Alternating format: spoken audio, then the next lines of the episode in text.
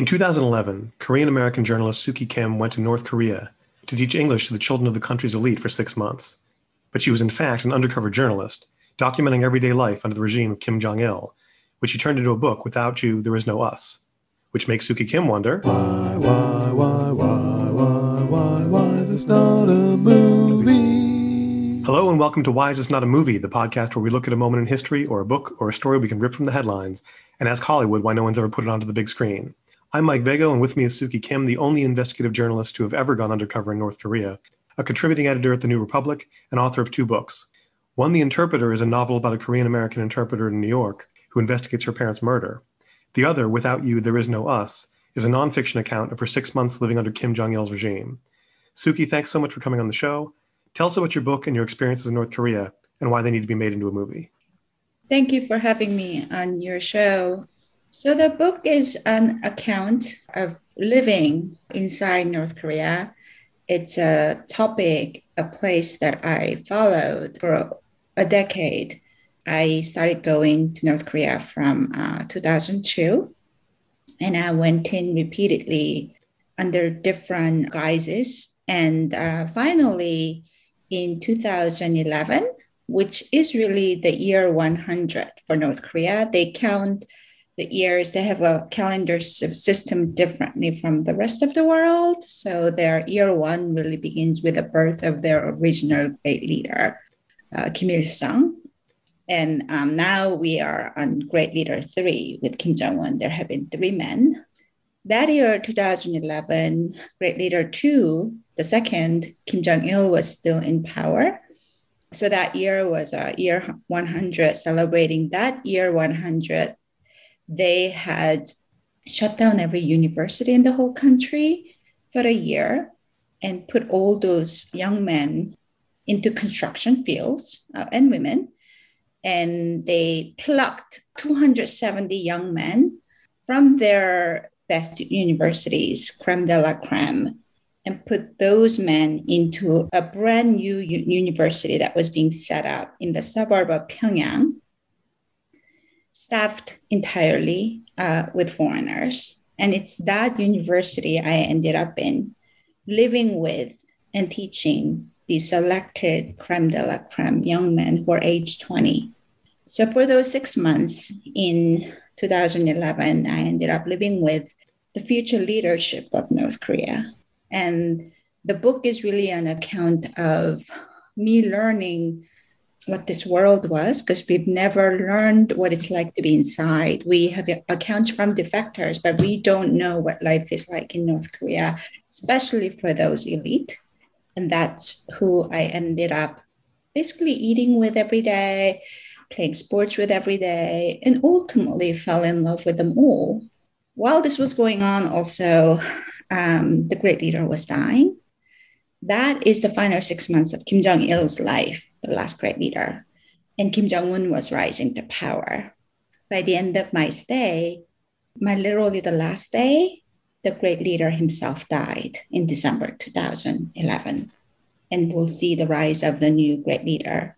So, this is really the account of the final six months of the great leader's life with the 270 young men who are going to inherit the nation, and me as an undercover journalist oh, there's whole other angle, which is that I my cover was as an evangelical Christian. The university was set up by evangelicals from around the world who were Westerners. So I was pretending to be an evangelical Christian in order to be in there. Also pretending to be a teacher because I'm not a teacher. Actually, one of my questions, I, I read sections of the book and I've read some of your interviews online, and I've never, uh, I didn't find the answer to this. How did you get that job and did they put together that you had been there as a journalist before? It took years of pursuit. So the part of actually finding this opportunity to go in isn't really included in the book because it actually was a long process. Uh, while I was covering and following, researching North Korea for a decade, I followed many threads of how to get in there, some of which worked. So I went in uh, multiple times this university that was being set up was just one of the thread. So I applied for a job the minute I heard, which was back in 2008, and I pursued them. very aggressively for three years following. I never knew such a university was going to happen because a lot of these projects never happen when it comes to North Korea. They were brand new at this because this had never happened. A foreign university being set up there. Also, there were fundamental evangelicals.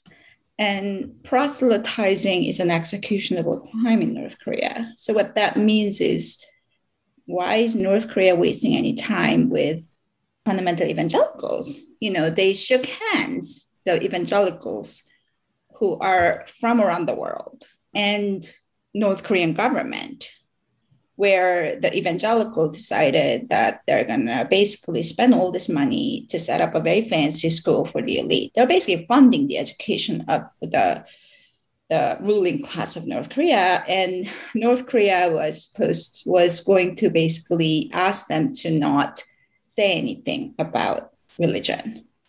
So basically, come here but pretend you're not evangelicals was their deal. So what what was the evangelicals' motivation? I mean, they do it all the time, you know, where you set up some sort of um, charitable organization. The ultimate goal would be ultimately, you know, people will be converted, except that's not on paper. You know, it's not outwardly, nobody would know that. But, you know, the organization is actually funded by, you know, Christians, but fundamentally. So, so they were they were basically hoping they could sort of quietly spread the religion without getting in trouble of it. And and that they're also the first ones there. You know, if North Korea were to fall, which in their estimation that would be the eventual course, then they're the first ones there. Right, they're already on the ground. and They've they've already established some trust. That makes sense. So it's really a, a, fascinating that whole angle of what evangelicals are doing in North Korea is not an area I really touched because you know the book really had to focus on the young men oh, who sure. are North Korean and their psychology is what the book is. But obviously, these evangelicals angle, which I went in with about 30 of them and living with them and pretending to be one of them. So that's a big part of my existence there because these evangelicals, although the North Korean regime knew who they were, their deal was to never talk about it. So, what that means is they're kind of undercover. And and i only got away i'm not um, religious at all in any religion. So the only way i got away being there not knowing anything about the bible because we were actually allowed to have a weekly mass which i had to take part in secret in our dorm and and how could i do a church service you know where we do prayers and things like that if when i don't actually know anything about it. So that's definitely something i was worried about being there for so many months. But one of the reasons that i did get away with that is because they kind of had to be low key about it. Oh that makes sense. So basically it's double undercover you know. Here i am writing the book in secret. There were minders living directly below my room. We were in this dormitory where we weren't allowed to ever leave except with these minders on a guided tour outside the campus. And those guided tours all had to do with the great leader. And the minders living, their job is to watch over me. So they're uh, living right below my room 24 7 watching me. So, you know, that the really my only, uh, in a way, people I could relate, you know, that my people were actually the evangelicals. They're the ones that I came into North Korea with, except I was not one of them. Right. So, and then with his students who I lived with, they were never allowed out. So we are basically prisoners all together. And the kids I became incredibly close with but I wasn't really a teacher. You know, my well, job was to write down everything that I was observing into a book. Well, one of the things that really strikes me about the story is that you have to lead this double life, almost a triple life, because you have to pretend to be an evangelical so that you can pretend to be a teacher. And it's basically a spy movie where you have all these layers of deception and you're effectively in prison. But so is everyone else in the country you know, it's the thing you keep coming back to that it sounds like the students have to do a lot of pretending. One passage that really struck me was you were writing about how they would talk about like happy memories from childhood that couldn't have happened because the age that they were, their childhood was in the middle of the worst famine the country had ever had. And so there's, you know, there's just this intense pressure to talk about how North Korea is the greatest country and, you know, glorious dear leader has made all this possible. And so it seems like everybody's living a series of lies and, and a double life, not just you. I mean, that's why, you know, it took me 10 years of trying to understand what North Korea is, going in there repeatedly, interviewing so many defectors. The actual reality of what it's like to live inside such uh, people have all these words for it, like totalitarian, whatever, dictatorship it's really a singular existence what it means to be in north korea that's been that way for three generations. You're exactly right. What does that mean when every single thing is a lie right? I mean their history is made up. The great leader stuff you know most of which is just all made up. They're not allowed um, internet. You know these were the school was called pyongyang university of science and technology. It's an mit equivalent they didn't know what the internet was in 2011. These were students who are computer majors, who were also coming from the brightest in their nation. Um, they all came from, remember, they were plucked out of their schools because this was year 100. So they came from Kim Il sung University and Kim Chaek University. Those are Harvard and MIT of North Korea. So these were incredibly bright students. And yet they weren't allowed to know things like Facebook or, you know, literally what internet is. But they knew that something was missing. You know, it was very clear as I lived with them. They knew they didn't know, except they couldn't really say that. They had to keep repeating how great their country was. And you're exactly right about their past there were so many things that weren't allowed yet they would always say you know how wonderful free beautiful their lives are. And they just didn't know anything about anything. You know they didn't know that there was a train between england and france. They knew there was an ocean there but they didn't know. They'd never seen taj mahal if you were to show them a picture. They'd never heard of uh, most things that the rest of the world knows. And I think what is really amazing is the fact that they didn't know and to realize that you are really knowledge is being uh, robbed from you. You know they knew that things were constantly being kept from them. And i think living with me who's an outsider you know some of those moments would happen where you know their lack or that something is wrong in their world they will let that knowledge be seen by me and i think that it was a very complicated thing to be an undercover journalist in that world oh, i hoping, can't imagine hoping to catch those moments you know i actually lived with them and would eat with them and they also all watch each other. That's another thing. They're never alone. They all travel in pairs. They have to report on each other. Every North Korean has to report on each other once a week in a meeting. So I knew everything we were saying to each other was being recorded. And yet I would glimpse these moments when clearly something is wrong in their world and that they knew it. You know, I mean, there was a moment where they all said, on their birthdays they sing songs to celebrate and songs are always about you know their how great their country is and the brotherhood and their happiness. And yet one student did say uh, rock and roll. Mm-hmm. and the minute he said that everyone around us froze and all looked down. And i knew that you know he shouldn't have said that. He knew it he shouldn't have said it. Everybody else knew it. Now it was fear that just descended upon us in that moment. And I mm. was afraid that I was now getting a student in serious trouble. Trouble in their world is serious. You know, it's. Oh, I can't imagine. But yeah. yet he knew what that was, and his peers knew what rock and roll was. So there, yeah, absolutely. So there were many things like that where slips would happen about their world, cracks or their unhappiness. And yet, and yet, I mean, I think this is the complicated thing, which I think literally living in there amongst them made me see that it's a very, you know, that's what abuse is. Abuse is you know that, you know, violence is being acted upon you.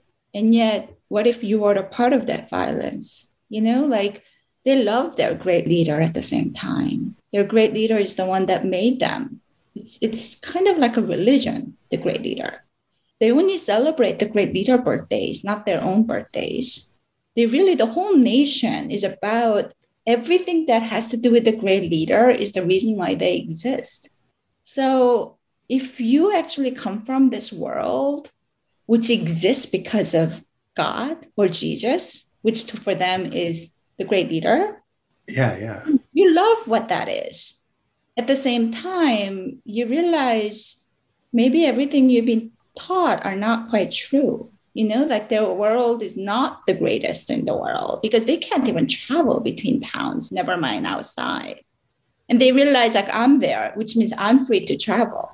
I was going to say your your just your existence as an American must have been, I guess, just very eye opening to them because you, you know, were born in South Korea. You've lived all over the U.S. and have traveled around, and sort of everything that your whole life was everything that was denied to them. I mean, there were those the things I wasn't allowed to talk about. One of the conditions I was, you know, had to agree to being there was that I could never talk about anything.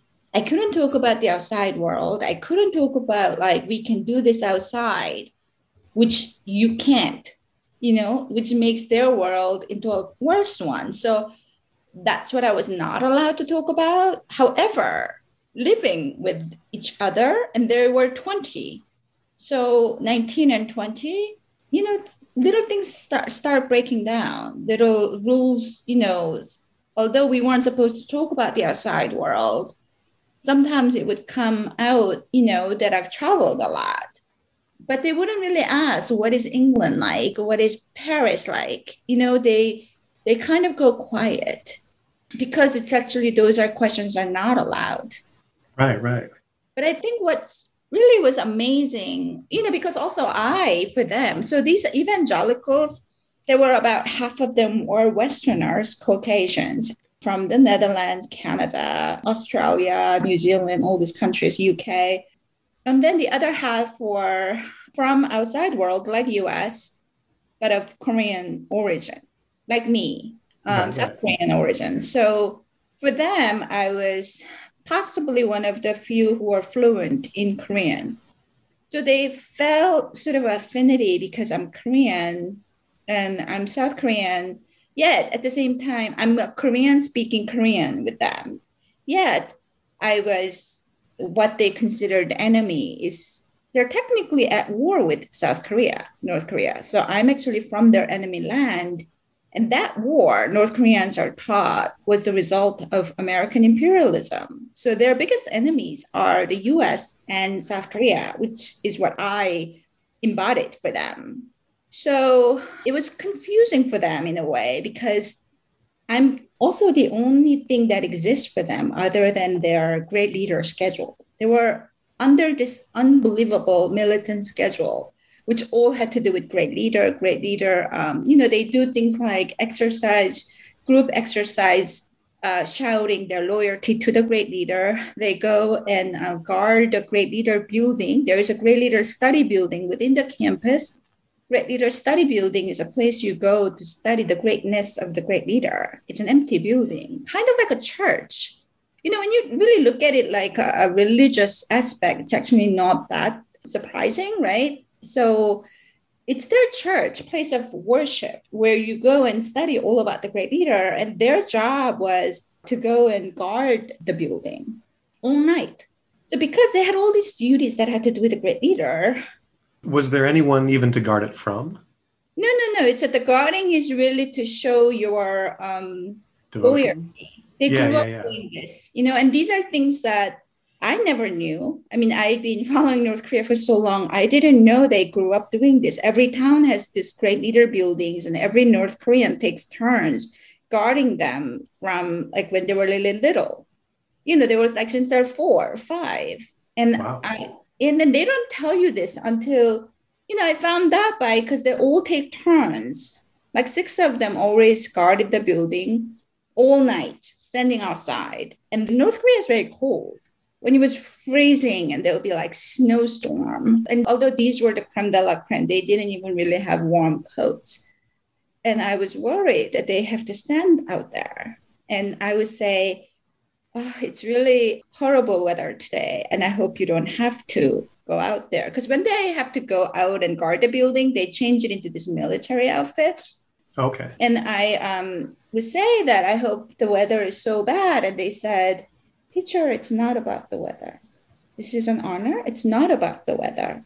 And of course, when you think about it from their perspective, of course, it's not about the weather. It's like me saying, Oh, the weather sucks. I, I hope you don't have to do this. And they were telling me it's actually an honor they have grown up with. So it's a psychology of their world that I was beginning to understand.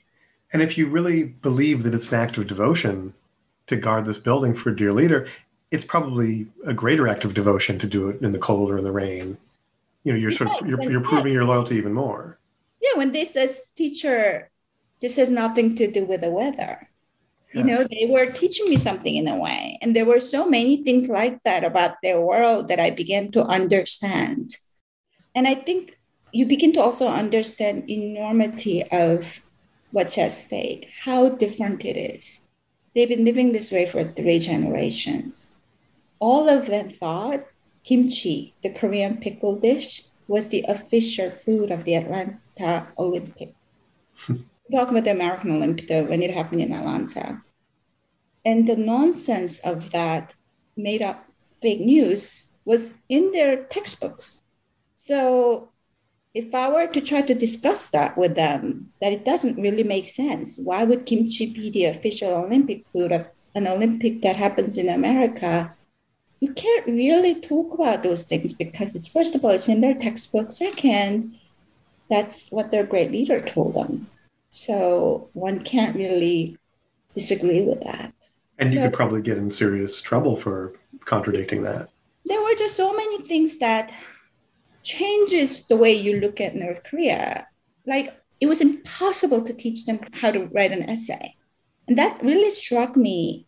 I remember having a hard time coming up with a thing called thesis sentence, you know, however old I was in Yeah, yeah. school. And then you realize when you look at what an essay is later on in life, you realize it's really all about trying to prove your point, right? You try to convince the reader, you know, this is my argument. You know, you start with an introduction and you go through a body with a thesis sentence and you do a conclusion. You know, there's a logic to the whole thing. That was impossible. And, and at first, I just thought it was impossible because it's just hard to teach what a thesis sentence is. It was impossible because in their world, you don't prove anything. You don't use introduction because you only talk about the great leader. They only have one television station and one newspaper. They've never been allowed out. They all live under orders. They never choose anything. They don't choose jobs. They don't choose college. They don't choose anything. And if you are in a world where you have never known what a thing called choice is, then you don't come up with things like thesis sentence, try to prove something. So You almost wouldn't have any experience even making an argument.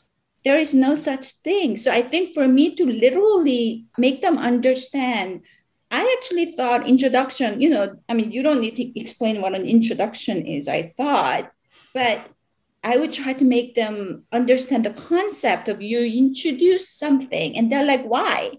And no, they wouldn't say why. They're like, what? I don't understand what you mean by that.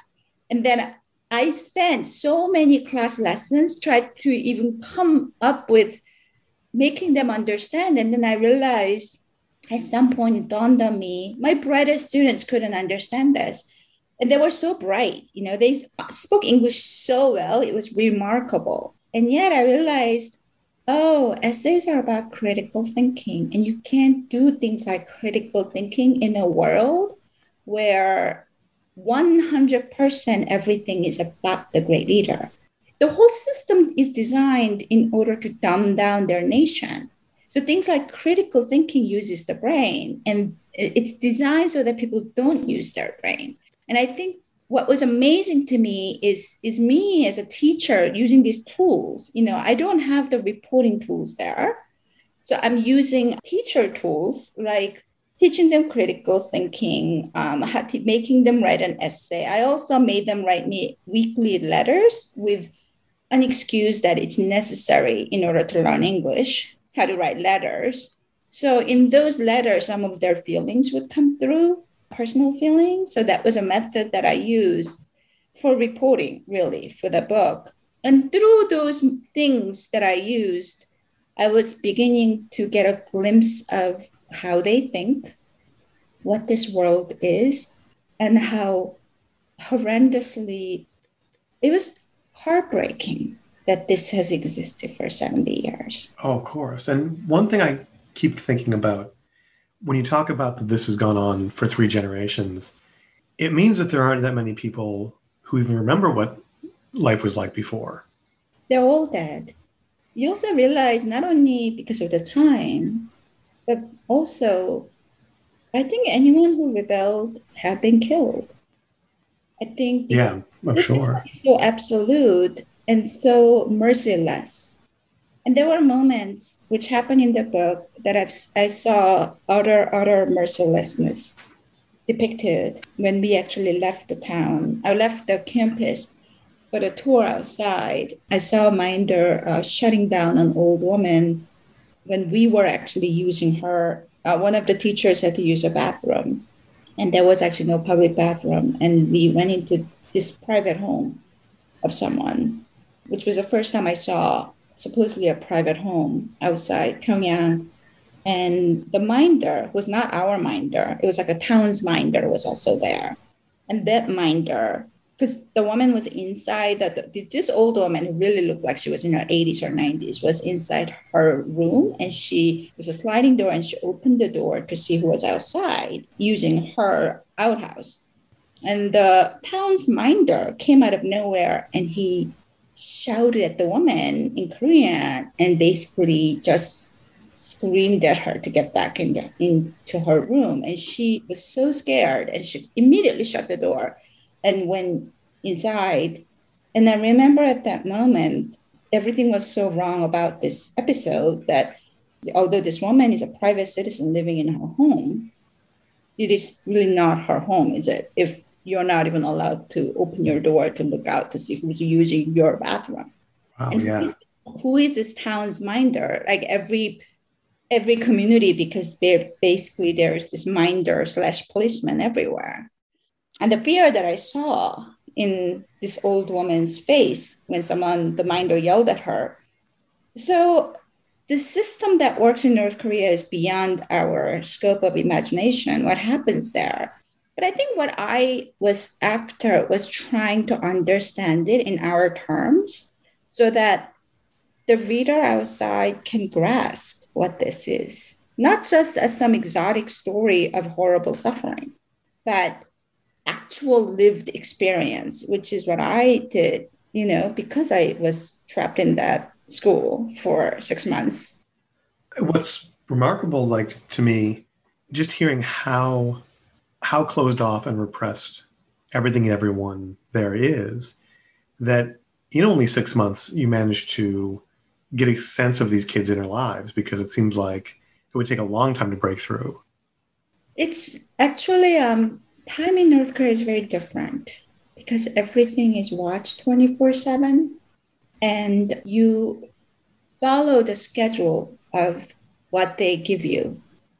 You basically, it's all regimented, the life, because there's so many duties. Because my duty had to do with my students' duty, and then there's so many, many great leader duties.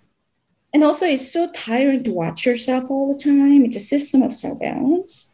I was going to say it, it must have been so stressful for you, knowing you're always being watched, knowing you have multiple secrets that could be discovered, and then also not having, you know, not being in control of your own time, and even having to watch yourself with the students. It has to be very hard to just assume they don't know things like that, you know, what the Taj Mahal is. There must have been so many moments when you could have slipped up. Um, always. I mean, the fear was there always, every second.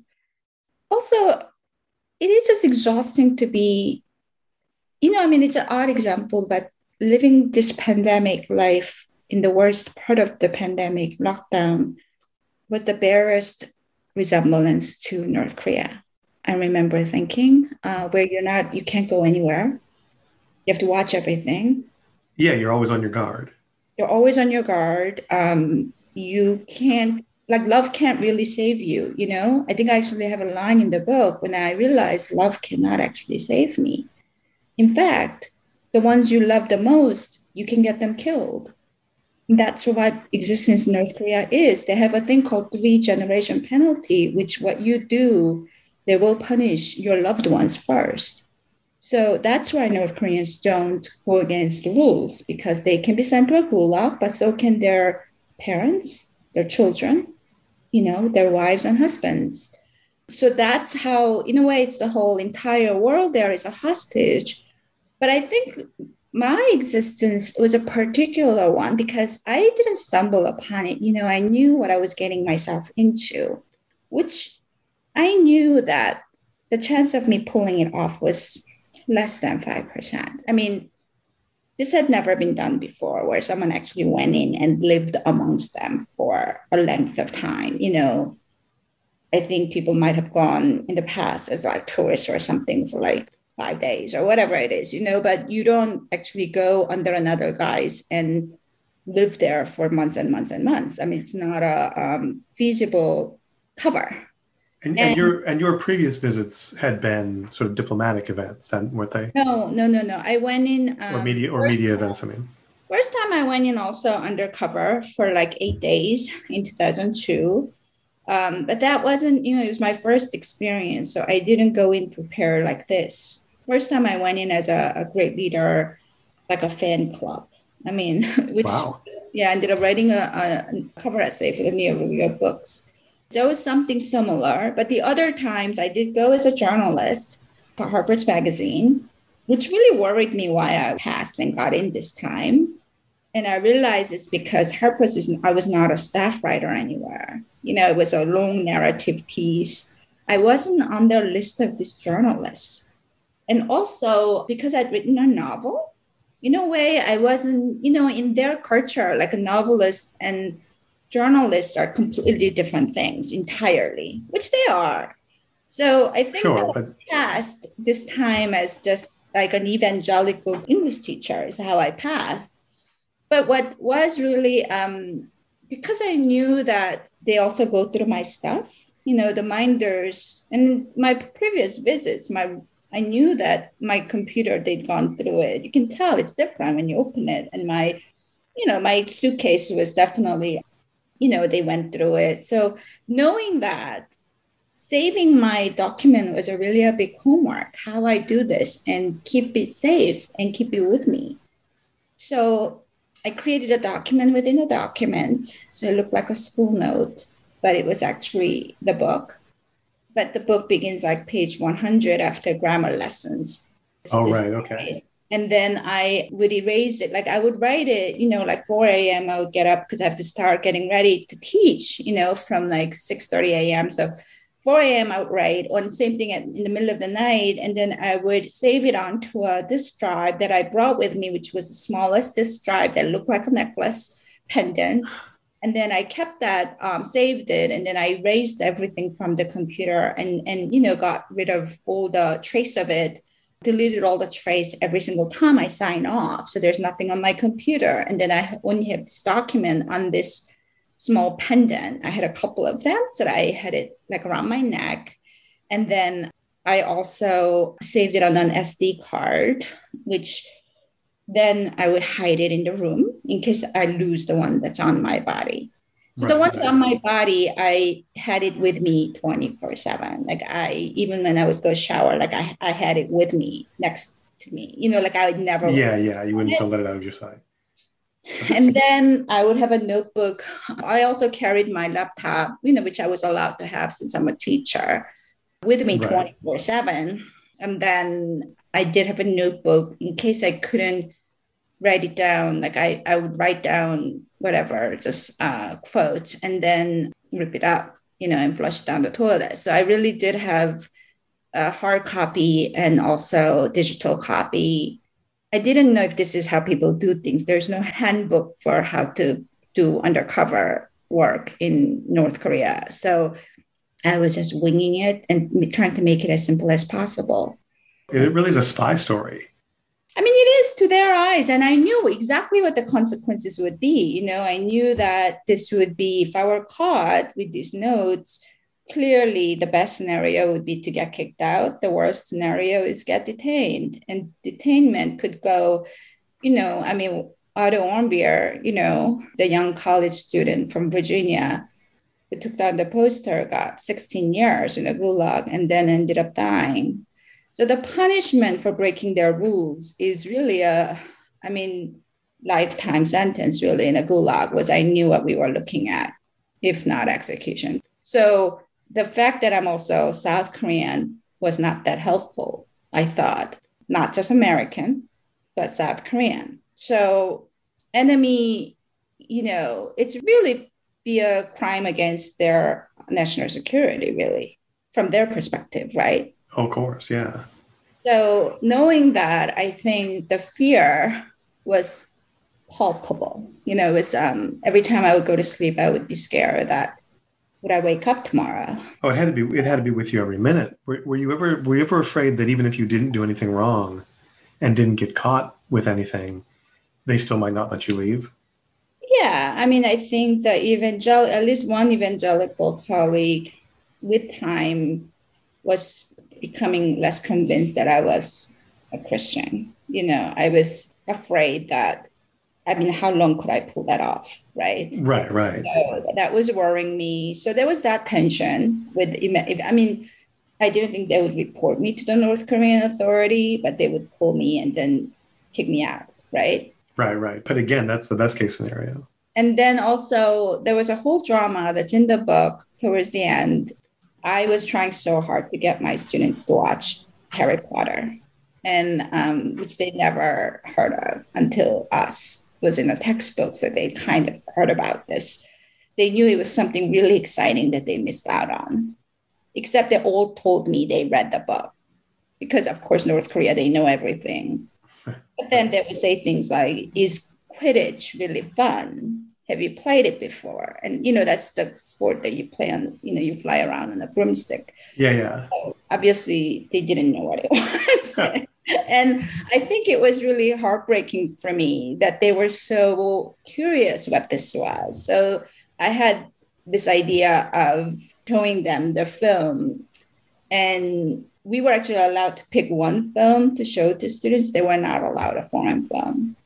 And one of the young evangelicals had a copy of DVD with her, which was a miracle, I thought.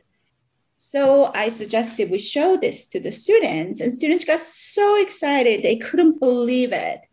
And then, you know, even among evangelicals, there were uh, different uh, degrees of their fundamentalism because they came from kind of different sects in different countries. And another evangelical became so furious because she said that Harry Potter is devil because um, there's witchcraft in it. So she and I got into a fight uh, over this whole issue of showing Harry Potter. And she wouldn't let it happen. Ultimately, I was not allowed to show it to the whole students. She told me I taught two groups. Each group was like 24 students, 26 students. And she said, I can only choose one group to show it to. And for me, that was like choosing one child over the other. You know, they were so excited, but she said I can only show one of the two groups, but not to all of them. So this fight that we had, where I was weeping by the end, because um, I felt like she was blocking their glimpse of the outside world. Yeah, yeah. They denied their whole life. This fight we had was really something bigger than what it seems. You know, when you go through the journey of living there, and I remember weeping and weeping and weeping, and by then I had developed such tenderness to my students and they to me also. I mean, imagine their life. You know, also another thing that's really fascinating is that when you've been abused all your life, which I consider North Korea to be a, a country of abuse, the students are much younger than 19. You know, they're 19 and 20, but they felt like they could be eight. So there are these young men who are all infantilized because they've never made a decision for themselves all their lives. They're trapped here. They've never been on internet or any of it. They don't know anything other than the great leader. And basically the only thing other than the great leader they had was me. So the way kids just hang on to like their parents when they're like five, you know, like they Yeah, jump yeah. up and down when you show, although they saw you in the morning, like, you know, like they can't believe that you're home again, you know, like that's kind of what it was like. It was really a bizarre way to be a teacher. Like I felt like I was, I was also the only woman. You know, it's it's a it's a campus of 270 young men. So I was one of the only women other than the evangelicals that was the only one. So for them, it was like I was their mom. I was Yeah, yeah. was also the only Korean among these Western evangelical teachers. So there was this bond that we had that was really goes beyond anything I'd ever experienced. So I think there is, I guess, because we are talking about why is this not a movie, there was definitely that teacher and a student bond thing that I've seen in films where it goes beyond teacher and a student. Phenomenal thing happened in our uh, relationship. And as the great leader is dying. You know, the backdrop through all of this is there's actually regime change happening in the background.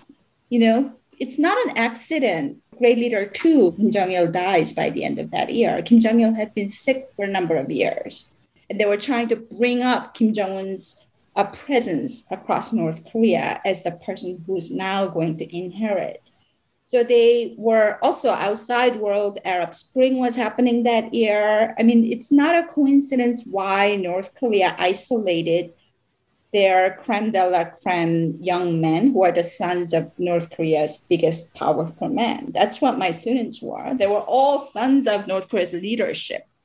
So they put them away in a safe environment, in the shelter, because they were afraid of their country going into a chaos you know, like Arab Spring. of course. While one great leader is dying, the next one is rising power. They isolated the young next generation, powerful ones who are going to be leadership and shelter them. That's what that school was. That's who I was living with that year. So it was a vulnerable time, the single most vulnerable time in North Korea's history. and they're not just sheltered in the sense that they're protected if anything you know if chaos were to erupt but they're also under lock and key in case there was some sort of struggle for power anybody else of significance in the country it sounds like their, their children were you know locked up by the regime It's absolutely. I mean, because it was a sudden transference. You know, my students were so upset. They were creme de la creme. They were so proud of the fact that they go to Kim Il Sung University. Kim Il Sung is Harvard of North Korea. And yet suddenly they've been plucked away from home into this brand new university they never heard of, staffed by foreigners, learning English. You know, it was called a School of Science and Technology, and there were no science or um, technology teachers. It was only old evangelical people teaching them English. It made no sense. It was an excuse for a school, but it was not a school. So clearly, it was a shelter, political shelter, because political storm was coming, because regime change was coming. It was very obvious to me when I realized every other people their age are in construction field this year, except these 270 young men. So who are they? I mean, that was my big question. So on different level, it's almost like a mystery, right? I was trying to understand who are my students? What is going on in this country?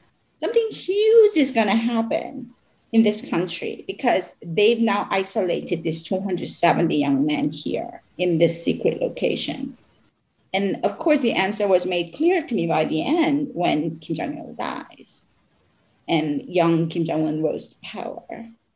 While this was going on inside that secret campus, I was really falling in love with all my students and learning in some way they were no different than kids their age outside and how lovely.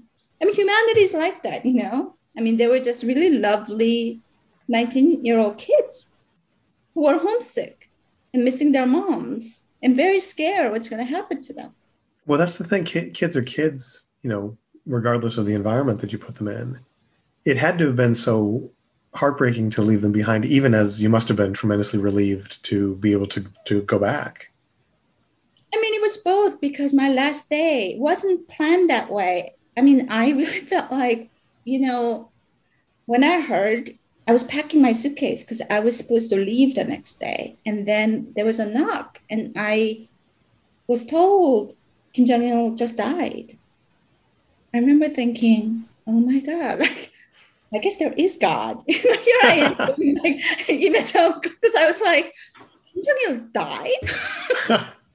and here's my final chapter. I was like a writer. Oh, I was going to say you couldn't have you couldn't have written a better ending. I was like, here's my ending to the story, and I got to also see how my students reacted, which was their world just shattered. Yeah, the yeah. I saw in their faces were nothing like what I saw later on on American television. You know, people weeping and crying, exaggerated before some camera, because obviously some Western camera was capturing those moments. The sorrow I saw in my students were far more powerful. You know, it's like soul had been taken out of them. They were devastated beyond belief. It's like their parents had just are gone and I cried watching them because I loved them and I was leaving them and I cried because I could feel how sad they were. And I remember weeping because they were sad. I was sad. Well, you had said this was effectively a religion and he, and he was their God. So I can't imagine that, you know, God dying, what, what that does to somebody. I mean, it's a really a, a complicated position they're in. But I think that priceless and the most special thing about the experience really was in some way really understanding them and empathizing with them when i think about my time there you know my bond with them i mean we play like sports together and um, basketball together i would always practice I would play with them, but I tried to get better. I practiced. It was right under their dorm, so all the windows, they would, their faces would be pressed against their window watching me do the um, you know what do you call it when you're just doing the you know getting the ball into the hoop yeah just take just taking shots. Taking shots. Yeah. so i would do that in my in my spare time and i guess they weren't allowed out of you know they had to they had their own duties in the dormitory but at some point all their faces were pressed to the window and then next day at lunch, they'll tell me, "Our teacher yesterday, you got in 51 shots out of 125." wow. It's like last time it was 43, and you are getting better, teacher. so it was one of their pastime to see how better I was getting with it because you know I was just so terrible when we played together because the only sports they played was soccer or basketball because obviously you don't need any. I mean, although they were the creme de la creme, they literally had nothing. So those sports are the only things you can play if you just have a ball. And also those are group activities. You don't do it alone because everything there is done as a group. Of course. Yeah, yeah. What was also amazing was the resilience. You know, in this situation, they really felt like prison or a gulag, there were so many moments of just laughter, pure laughter and private jokes. And I mean, they were boys, you know, like at first they told me they had no interest in girls because they only served their great leader. But with time, you know, girls became the topic of you know, the letters to me. They'll tell me secretly they do have a girlfriend, although, you know, they haven't seen her whenever they've been sent here. Yeah, yeah. Not allowed to like have phone or they were not allowed to send letters. So it's literally they were just disconnected from outside world. So like their jokes about the girls, um, they wanted to get better with English because they thought that once they go home, they can try to impress the girls with their English skill. oh yeah.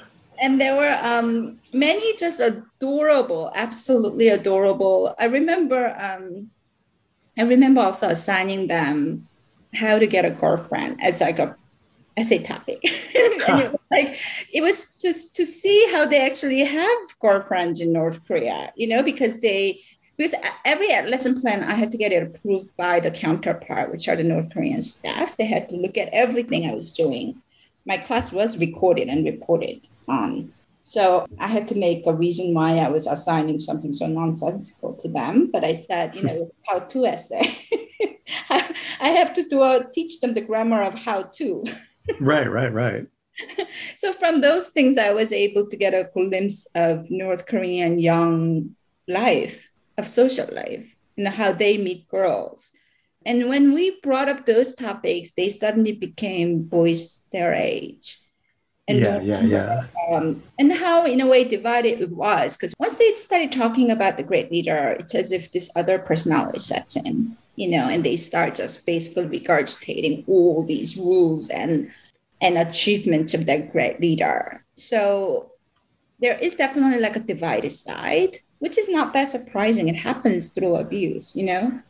I mean, I yeah, don't yeah. realize like that, but I feel like I was able to glimpse what actual abusive society can do to an individual. It was heartbreaking. They became my kids, you know, and I felt like I really got to know them more and more. And they were just so unique and individual and hilarious. And them having to live this way forever and ever became heart wrenching. Oh, of course. And I'm curious, how, how do they meet girls when everything they do is so controlled? Funny ones would say it was so easy because he was so handsome, because he was from the best family and from the best they would always tell me the best avenues in pyongyang because i would imagine that's kind of like i don't know beverly hills or madison avenue you know? Right right right. So they would say i live in this you know street and i go to kim il-sung university and i'm so handsome. So all the girls would all say to him, you know, what a good looking gentleman. So it was never an issue. but from what but, I but before before they were sort of locked into this school, they, they had enough freedom of motion to, you know, to walk down the street and see pretty girls and. Yeah, I mean, they also have a lot of group activities. So oh, they oh, of course, yeah, yeah. Like a youth meetings and you know according to district because obviously long distance relationship would be hard there because they're not really allowed to travel. They don't have a lot of time. Right right. A lot of time because there's so many duties to fulfill. And don't have the communications that you know like kids here have. You can't just text your boyfriend or whatever. Right it's not as freely. Even if you are you know allowed like limited version because you're elite it's still not enough for you to really see someone who's i mean certainly not in different town but even within pyongyang in the other um, district because you mix really within your district so within those you know, schools they would meet or a lot of activities, youth activities that they had to go to. Okay, okay. That seemed to be where the, their romantic life happened. So should we get into directors and actors, or is there more of the story you want to talk about? It's a remarkable story because it's so many different kinds of story. It is the inspiring teacher makes a, you know has the bond with the students story, as you were saying. It's also a spy story about how you have to be very very secretive and you know live these live these double lives to fool not only the north koreans but also the evangelicals. And then it's also just this glimpse into this world that's not like anything else on earth.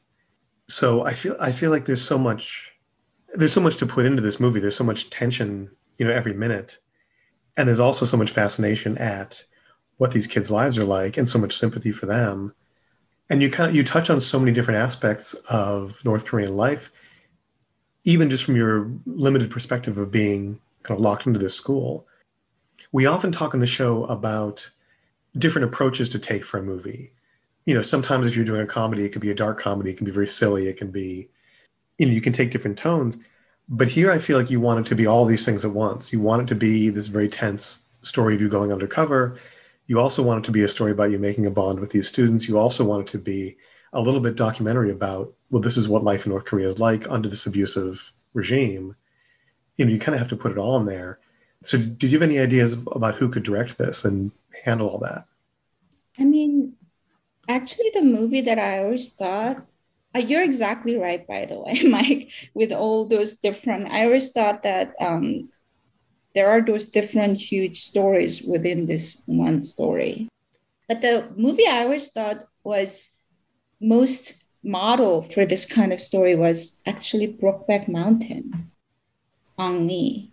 Huh, that that makes some sense because it's that it's that same feeling of not being able to express yourself or say who you are, and all of Ang Lee's films are about people who can't express their true feelings.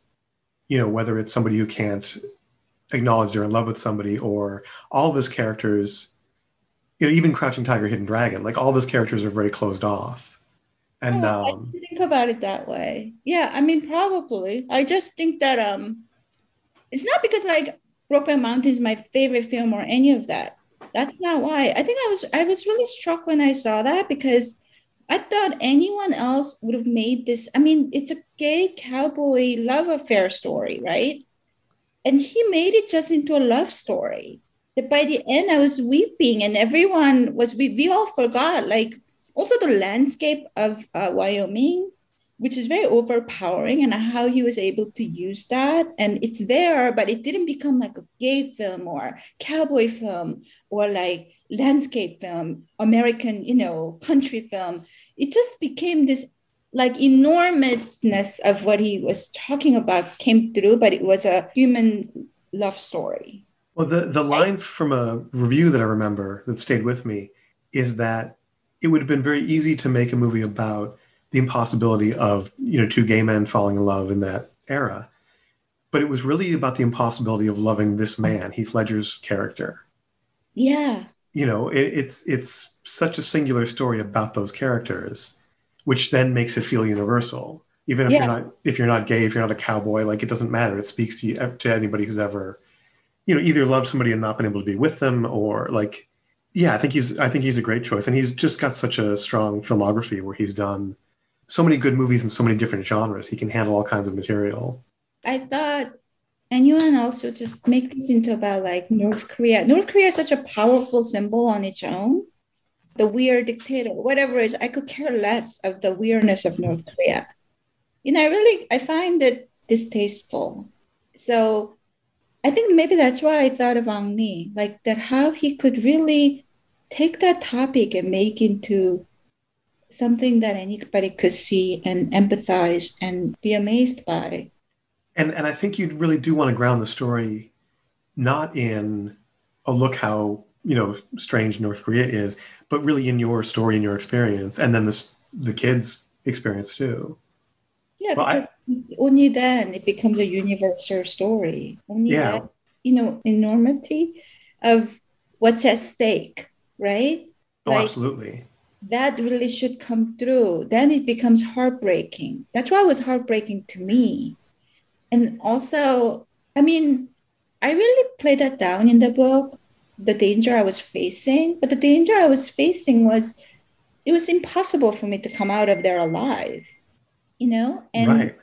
and and you somehow did and i did and that's only possible i think that is also something i hate like when there's these movies of like savior going somewhere and like being brave journalists. i mean that's not I, I don't care about that but i think risking your life becomes worthy when the loveliness of uniqueness of those individuals you know my students become very clear in the story, then you realize why it's important that this woman, American journalist, went in there to get the reality. And then what I try to do becomes actually important in the viewer's mind. You know what I mean? And I feel like Ang Lee could do it. Oh yeah. like he did it in that movie. He convinced all of us, you know?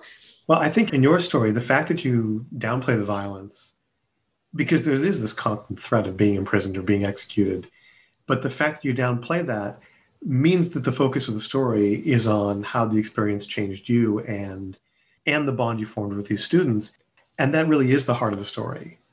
And I- as far as Ang Lee being the person to tell that, I, I like that better than my than the directors I came up with. I, I think he'd be terrific. But who are the ones you came up with? I only have Ang Lee, no one else. oh yeah, well I uh, I only have two, and I started looking at Korean directors because I don't think it's impossible for a non-Korean director to tell the story well because it's really just about the emotions and the your experiences. But I feel like a South Korean director is going to have a more personal connection to the story and a, just a better understanding of the North, and it was it seemed like a good place to start.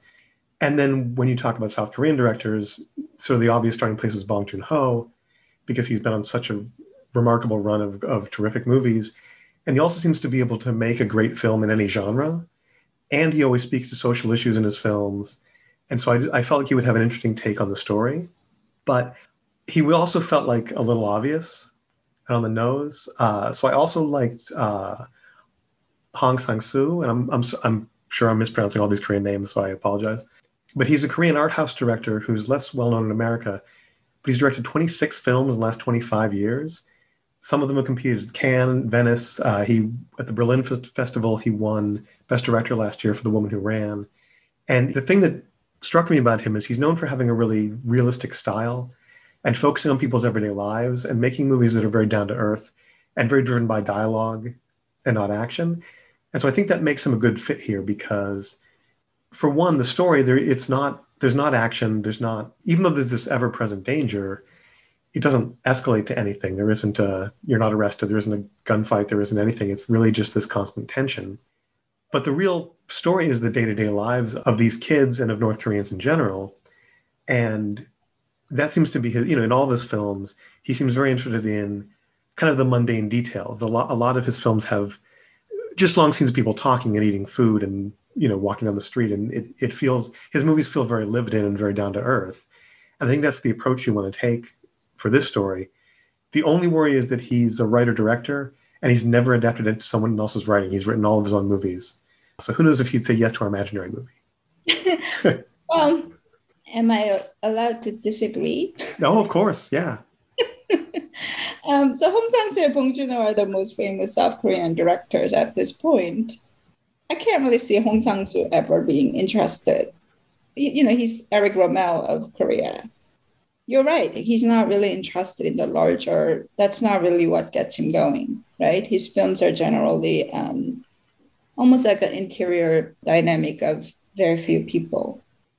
Yeah, I thought I thought maybe that worked because it is this very interior story about one, you have to have this very hidden interior life, but the, the story is very self-contained too with you in these students because it doesn't sound like you spend a lot of time with anybody else apart from the evangelicals a little bit.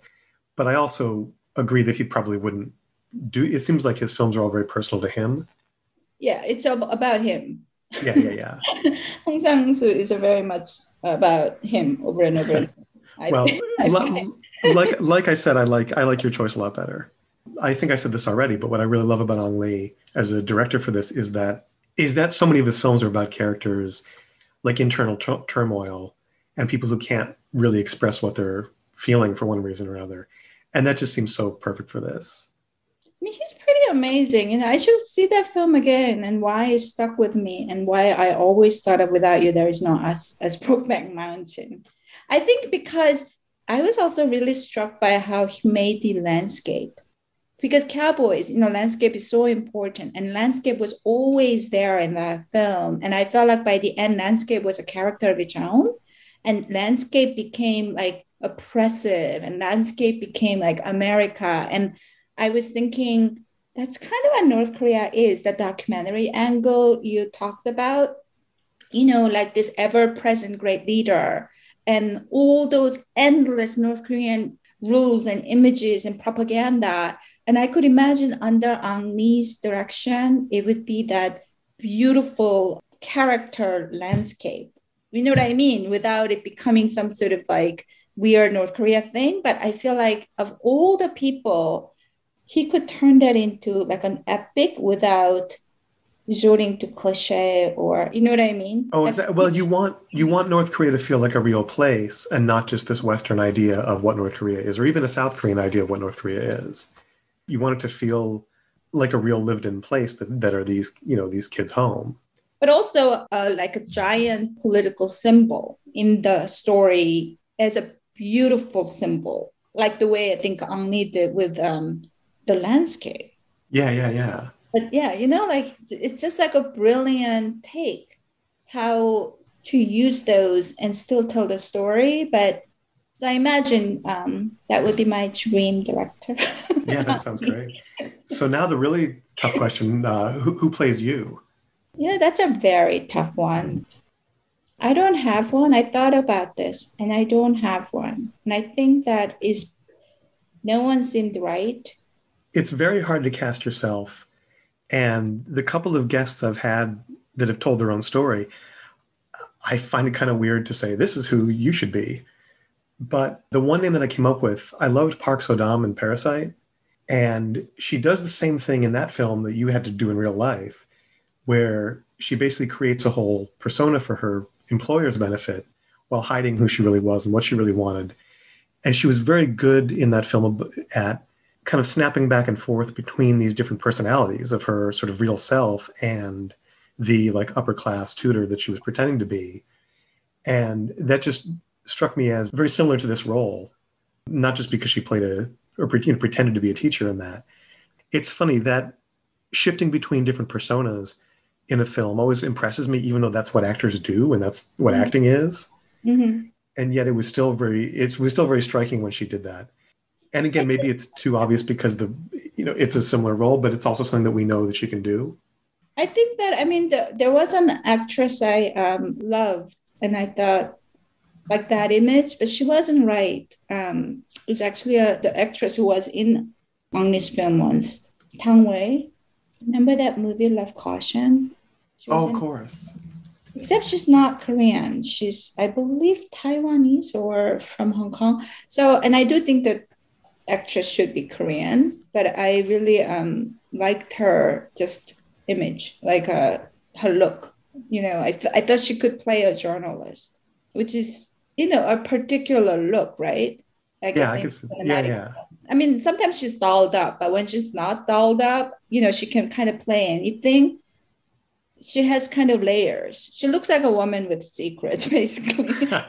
but that's that's exactly that's exactly what you want. That's great. Yeah, in a compelling way, but and she was in this Korean film with Hyun Bin. I forget what it was called. I think Milhaewer. I think it was. She was in some Korean film where her look was just so what I had imagined for the I mean character. Although it's me, it's still the character. You know, the character in Without You There Is No Us because yeah, I think yeah. woman really had to be a woman with a secret and quiet. There has to be a quiet energy there, and yet strong, right? If she's gonna get through this whole thing with us, and someone who also looked like she could be fun and hang out with the students, you know, because that's whole other aspect to her. You know, boys have to fall in love with her. Trust right, her, right, right. She looked like someone you want to hang out with. so I felt like probably the actress has to have all of that. And I do think ultimately it has to be a South Korean actress who speaks fluent English. And at this point, there's so many, you know. Um, oh, exactly. I really yeah. See, I don't really see. I mean, I'm probably not aware. You know, I haven't really seen Asian American. I mean, I just don't watch TV to know Asian American actresses. But I think um, there are a number of South Korean actresses who are fluent in English. I think with with the right director, someone actually uh, was really interested in Without You There Is No Us at some point, a director, and he met with me and he said, there isn't an Asian actress who can carry a movie like this. And this was a number of years ago. And I disagree. I think there actually is whole lot, especially with the Asian market. You know, I mean, there are these South Korean actresses who are superstar in Asia. So you already have the Asian market if oh exactly yeah. any of them would star in it. But i think with the right director i mean if it's somebody like Ang Lee almost doesn't matter who is the main actress. That's true and in thinking about casting the students i was looking at young korean american actors and korean actors and the more i thought about it the more the more i thought you don't really want recognizable actors as the students. I think you want to cast unknowns because i agree. you know because one thing you talk about in the book is how it takes so long for their personalities to emerge because there's so much pressure to be conformist. And so it takes you a while to get to know them. And I think the for the audience, you want it to be the same. You don't want to know who these kids are. You want them to kind of all be this, you know, in identical school uniforms. And over the course of the film, you get to know them the same way that you did over the course of the, of the six months. But the one the one thing about casting is, I do think it's important to not do what a lot of movies do and cast, you know, 27 year olds as high school students. Um, you know, it's it feels important to the story that these, like you said, like they're 19 and 20 and they feel like they're 8 Mm-hmm. You know, you you want really actors that are the correct age, but also even youthful for that age, who feel like kids who are naive about the larger world and maybe curious about it as you are at that age. Yeah, I mean, I think it's a really, uh, I mean, it would be interesting for many up and coming, right, Asian American actors. There's so many of them, or Korean actors. But also, I think where the name value for actors can happen is evangelicals, you know, because those are basically white people in the film. Well, exactly, yeah. And, you know, the names that they're looking to carry the film could happen there. For the first time, they will be playing maybe sidekick to the Asian female right, exactly. undercover writer in the center. But there's many of them, though. I mean, this is who I was with older white evangelicals from around the world. And I think it even works the same way the casting unknowns helps the audience feel the same way you do about these characters. Maybe casting some recognizable, you know, character actors, even if it's just very small roles as the evangelicals, you know, those are the Westerns you're interacting with. Those are the people who are familiar to you somewhat, even even not being a Christian or even evangelical. And I think those are the people that are more familiar to the audience. Yeah, I mean, You. Frances McDormand can be an evangelical, one of the evangelical ladies. I mean, there are really so many of them in the story. Yeah, I think the casting them, so having actually recognizable names would not be an issue. Yeah, that makes that makes a lot of sense. I think it's really a director because I mean it's really North Korea is a character in the story, and um, obviously whoever would play me has to be a really good actress more than anything. I think. It's so it's so much your story that you you know you really need somebody who can carry the film. Right, like someone who's very, very, very good actress has to play that role. Yeah, I mean it would just really have to come out of South Korea. But I, I agree that so much of it is her and the director. Could, the stories are you've already written the story. The story's already there. It's just somebody who can capture all the different tones of you needed to be oppressive kind of all the time, but then also have these lighthearted moments of you bonding with the students, you know, and have you constantly be on guard against being found out by the Koreans and the evangelicals. There's a lot of emotions, a lot of tones to to juggle in this movie and make it feel like a cohesive story. And what you were talking about too of making the landscape of North Korea, you know, be a part of the story. Yeah, I mean, someone is it's basically in some sense, although it's a very, very, very individual, uh, personal story of love. At the same time, it's a huge, epic political story in a way, right? Like a director who can really bring that epic sense onto a screen. It's, I mean, I think of it as a very big movie. So I mean, it's really like one of those like huge Oscar film. Like I think of it as like a, it has to be like a scope has to be very big, which I think is why I keep going back to Ang Lee. He's like my one number one. Well, Um, he he just checks all the boxes for this. And actually, I keep thinking about Crouching Tiger, Hidden Dragon because I rewatched that recently with my kids, and when I saw it when it came out, you know, 20 years ago, like everybody else, I was caught up in the the martial arts and the special effects and the epic sweep of that because you have all these gorgeous landscapes. It's kind of shot like a Chinese western because there's that whole extended scene when when Zhang Ziyi runs away and she's in the mountains and you get all these you know beautiful landscapes and the story has this epic feel but watching it again years later the thing that really struck me so much was how much it's about the characters and their emotions and their frustrations because all of them can't have what they want. Mm. you know whether it's a romance or whether you know Zhang Ziyi's character just wants to be wants to be free and doesn't really even know what that means but her marriage is being arranged for her. You know these other sort of great heroes she kind of looks up to but they want to train her and bring her to school and kind of tame her. And she just wants to get away from everyone else's expectations and everyone else's control and just doesn't know how to do it and i think the ending where she just flies away is because there is no real answer and there is no real way for her to have the freedom she wants. The more I think about that, the more it it's kind of a similar tone here where to to an even starker degree, no one has any kind of freedom and no one can make any choices and no one you know in in in that film everyone sort of has one thing they want they can't have whereas whereas no one gets to decide or want anything other than what the regime wants them to want there's such a universal human emotion of heartbreak associated with all that um, of course yeah yeah you know when actually my editor who edited the book without you there is no us at our first meeting after reading the draft she told me it reminded her of her favorite novel. And um, although this is nonfiction, her favorite novel, which actually happened to be my favorite novel, Never Let Me Go by Kazuo Ishiguro. Oh, yeah. Which takes place at a school, um, and you slowly learn that these are actually clones, the characters, they're all going to die. And that was made into a film and not a very effective film, I think. All the heartbreak got lost. You know, the, it's a book that novel that you really it, it's literally heart wrenching and um, in the film version that just wasn't there and i remember thinking how it's so important to get everything right right? To bring that onto a screen. It's so possible to not be able to bring any of it which is oh, yeah, why it's... someone like Ang Lee can do a martial art film and yet he can bring all the characters across you know?